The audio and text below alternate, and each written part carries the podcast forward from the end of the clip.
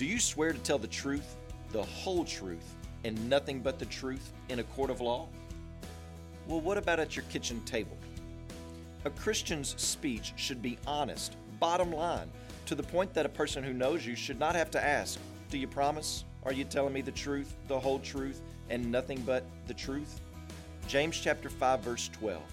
But above all, my brothers, do not swear, either by heaven or by earth, or by any other oath, but let your yes be yes and your no be no, so that you may not fall under condemnation. We're not surprised that James closes out this letter discussing our speech. He has made reference to this aspect of the Christian life in every chapter. And the overall idea is that how a person speaks is a very revealing test of their true spiritual state. For the mouth speaks out of that which fills the heart. That's what Matthew 12 says. In other words, the mouth is the dispenser of the type of treasure that is in the heart. And the specific area of speech that James is going to address here is the matter of taking oaths.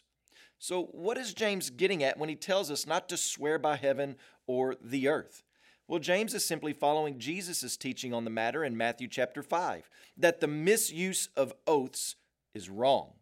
Here's what was taking place in the first century Jewish life. Rabbinical teachings taught that only vows made to the Lord were binding. God was only called to be a witness if his name was invoked. All other oaths could be broken and not be considered to be giving a false witness. So you could swear by heaven or earth or Jerusalem and get away with breaking the oath and not suffer any judgment or have any recourse brought against you because you didn't swear by the Lord. This was the Pharisees' way of saying, I had my fingers crossed. This was their fine print. But look at how Jesus addresses the issue in Matthew chapter 23.